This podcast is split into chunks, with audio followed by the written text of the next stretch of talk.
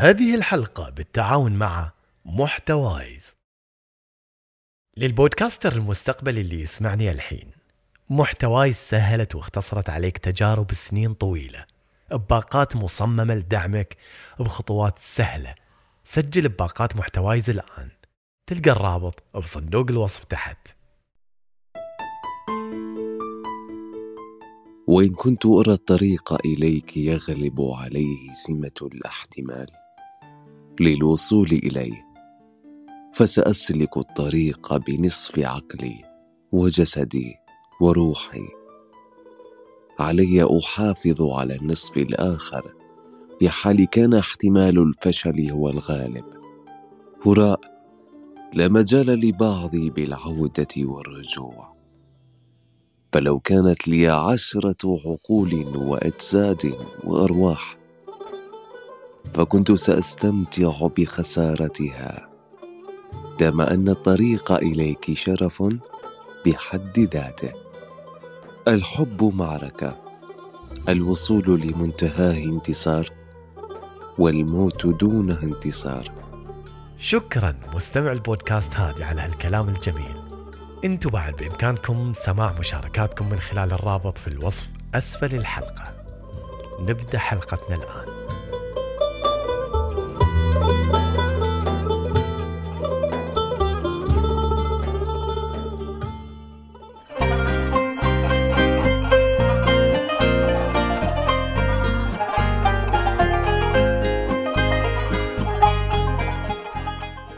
بداية مبارك عليكم الشهر وكل عام وأنتم بألف خير وصحة وسلامة.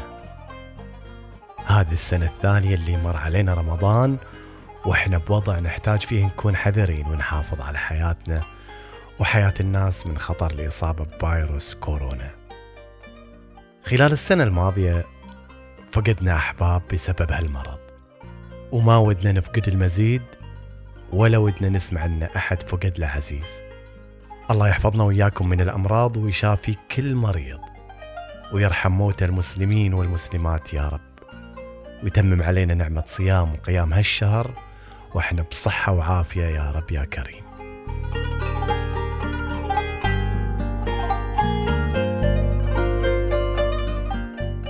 يقولون ما خرج من القلب يصل إلى القلب. وأنا في قلبي كلام أبي يوصل لقلوبكم في هالصباح الجميل. إي نعم جميل مهما كان. تحتاج عشان يكون يومك جميل إنك تنسى كل شيء كان محزن ومقلق أمس وتبدأ صفحة جديدة وأنت مستشعر جمال هذا الصباح.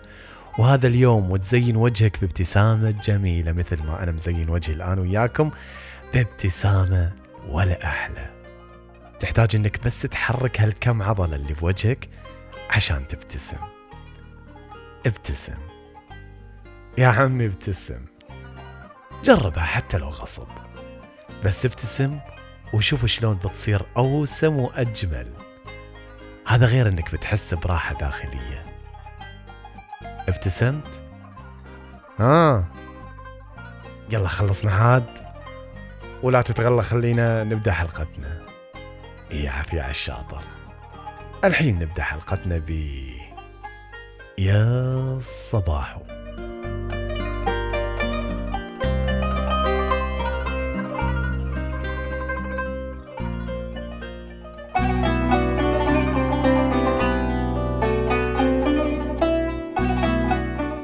رحت المكتبة بيوم من الأيام وتبي تشتري قلم رصاص.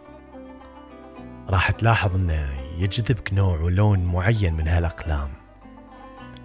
أنا بالنسبة لي أحب النوع القديم. المخطط بأصفر وأسود. غيري لا. يعجبه لون ثاني. لكن بالنهاية راح تلاحظ بأن الجزء المهم من القلم هو الجزء الداخلي. إحنا بعد. مو مهم شنو ألبس أو كم سعر نظارتي ومن أي ماركة. مو مهم إذا كان خشمي كبير أو كم وزني. المهم هو داخلي يكون نظيف. جميل طيب متسامح يساعد الغير مبتسم خالي من الحقد والحسد. يتمنى الخير للناس مثل ما يتمناه لنفسه. داخلنا إن كان جميل تأكد تماما بأن خارجنا بيكون أجمل.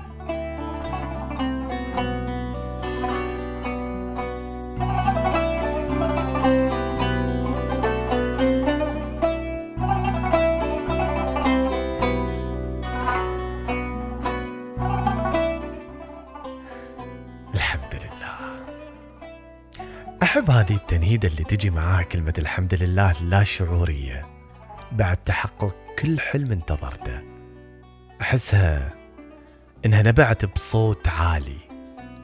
هالصوت يعكس مدى فرحتي الداخلية. ماكو أجمل من إنه يكون حمد الله وشكره هو ردة فعلك الأولى بعد تحقق الأشياء الجميلة بحياتك. لذلك أقول الحمد لله على الاعتياد. على التخطي على التجاوز والتناسي على كل فترة استصعبنا مرورها لكنها بالنهاية مرت.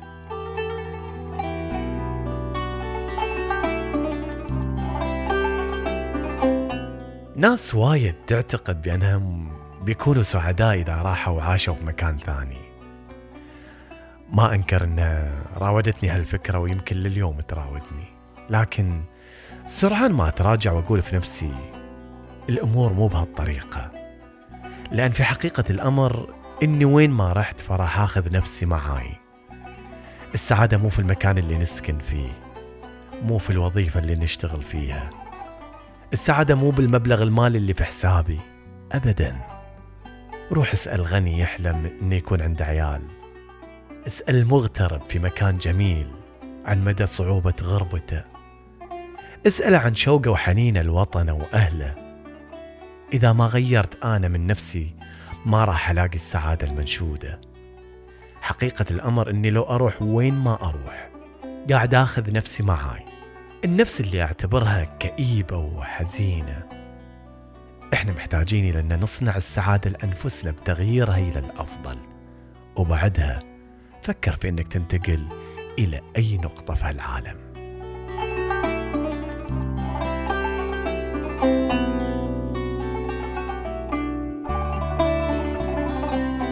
ردات فعلنا أحيانا تكون سريعة وقاسية تجاه بعض الناس اللي تأذينا. خصوصا من الناس اللي ما تعودنا منهم الأذية أبدا. نفكر ساعتها في شلون نرد هالأذية برد أقوى. نفكر في طريقة لأذيتهم ونقول العين بالعين والسن بالسن. وننسى احمل أخاك على سبعين محمل وإن زادت فزد. تدرون شنو أقوى علامات النضج؟ هو إن لما يآذيك أحد تحاول تتفهم موقفه وليش سوى اللي سواه؟ قد يكون في شيء بحياته أجبر على أذيتك بدون شعور منه. أحيانا بعض الظروف تجبرنا على أن نسوي أشياء يمكن ما ودنا نسويها. لكن ما قدامنا إلا هالطريق. الإمام علي عليه السلام يقول لو كان الفقر رجلا لقتلته. لأن يدري أن أحيانا الفقير اللي مو لاقي شيء يأكل فيه عياله ممكن يجرى إلى أنه يلجأ لطريق السرقة والقتل وكسب المال بطريقة خطأ. لذلك نحتاج أحيانا نعرف ليش لجأ هالإنسان إلى أنه يآذيني. دور في الأسباب عالجها. يمكن بعد ما تعرف السبب تغير ردة فعلك. وبدل ما تفكر في رد الفعل بالانتقام تساعده وساعتها تكون غيرت الشخص وساعدته إنه ما يعيد أذية الناس لأنك أزحت هالأسباب عنه.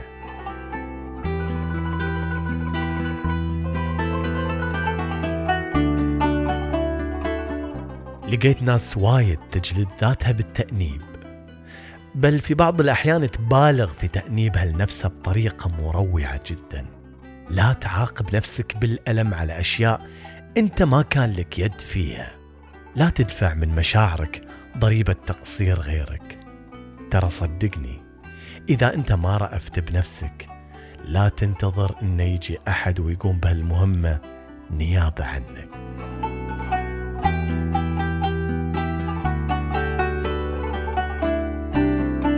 سمعت إن أعظم شيء ممكن يقدمه شخص لشخص ثاني هو إنه يفهمه يتصالح مع أفكاره يستوعب كلامه يتفهم معانيه يستشف حزنه المتخبي. يعني بالمختصر يفهمه بس يفهمه إذا بحياتك شخص من هالنوع حطه بعيونك وقفل عليه واشكر ربك ألف مرة على هالنعمة. لأن أكو ناس تتمنى هالنعمة ومو لاقيتها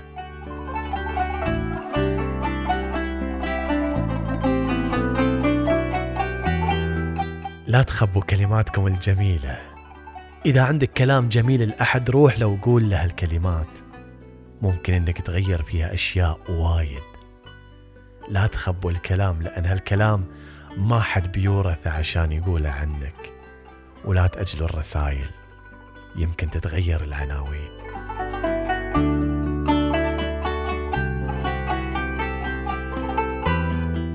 أحيانا الحزن يغرقنا في أمواجه لدرجة أن نعتاد عليه. نخليه ضمن جدول أعمالنا اليومية. نشعر بأن اليوم اللي ما نحزن فيه بأنه ناقص وهالمرحلة خطيرة جدا. المرحلة اللي ننسى فيها أن في في الحياة أشياء وايد ممكن إنها تسعدنا.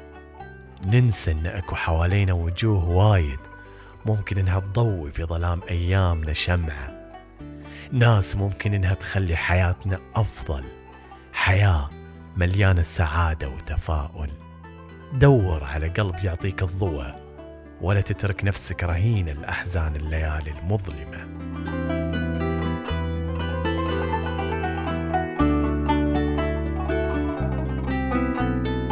عقارب الساعة مثلها مثل أي عقارب. ممكن إنها تقرصنا وتقتلنا بأبشع صور القتل لأنها تقرص وقتنا وتقتل عمرنا. مشكلتنا إن إحنا ما نستوعب هالنوع من العقارب ما نستوعب خطورته إلا لما نشوف إن الأيام بدت تزحف علينا. ساعتها ننتبه إلى أن عقارب الساعة في مشيها بين الثواني والدقايق اختلست منا أجمل العمر.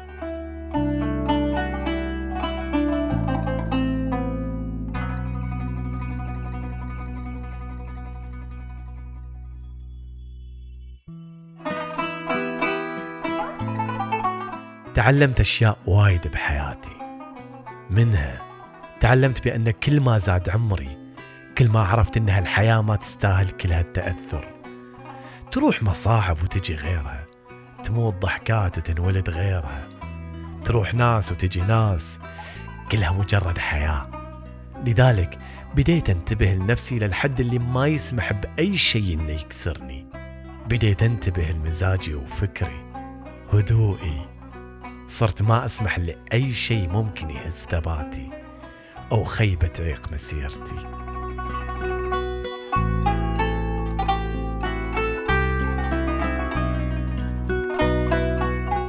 منو قال إن الكلمات ما لها أي تأثير؟ الكلمات تلمسنا تغرقنا وتنقذنا تدفينا تخلينا نطير بعيد وممكن إنها تخلينا نطيح ما نقوم. لذلك اختاروا كلماتكم بحذر. كلماتكم اصنعوا بها سعادة للآخرين. لا تخلوها مصدر تعاسة وحزن. كلماتك ممكن إنها ترفع من شخص محبط يائس فوق وممكن إنها تدفنه تحت في الأرض. خل كلماتك مثل النسمة الباردة اللي تعطي الراحة اللي تخليك تاخذ هذاك النفس العميق وتبتسم. غير العالم بكلماتك.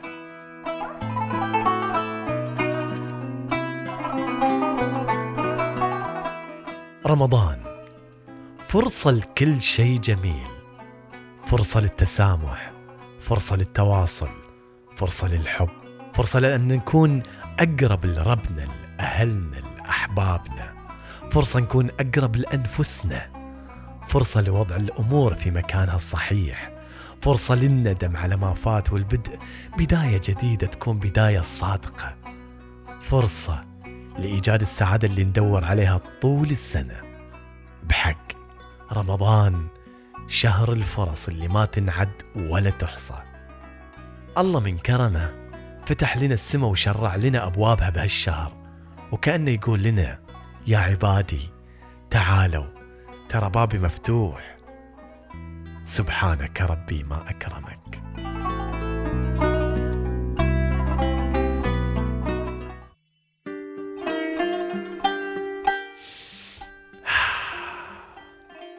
شقد جميل الكلام لما يكون طالع من القلب. أحيانا مو محتاج إنك تقول جملة طويلة محتاج كلمة واحدة بس مثل كلمة أحبك. إذا كانت طالعة من القلب فعلا تسوى ألف جملة طويلة. يا الله شقد مفعولها قوي. قابلت ناس تقول ما أشوف إني أحتاج أقول أحبك لشخص طالما يدري ومتأكد إني احبه مو صحيح يا آدمي مو صحيح. أحيانا لحن الكلمة كهربائها إشعاعها إحساسها يعطيك هذا الشعور اللي تحس فيه إنك تقدر تطير وتعانق السحاب وتشوف العالم بشكل أجمل. تحس إن قلبك يفز من مكانه قاعدة تتسارع لكن بإيقاع جميل ما ودك إنه ينتهي. إذا فعلا تحب شخص لا تتأخر في أنك تقول له أحبك.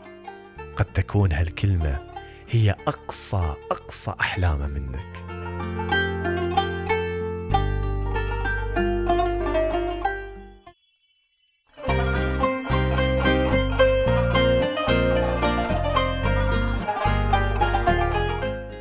كلام إيجابي من القلب حبيت إني أقوله لكم وأتمنى أنه دخل لقلوبكم الواسعة لا تنسوا تشاركوا الحلقة مع اللي تحبوهم.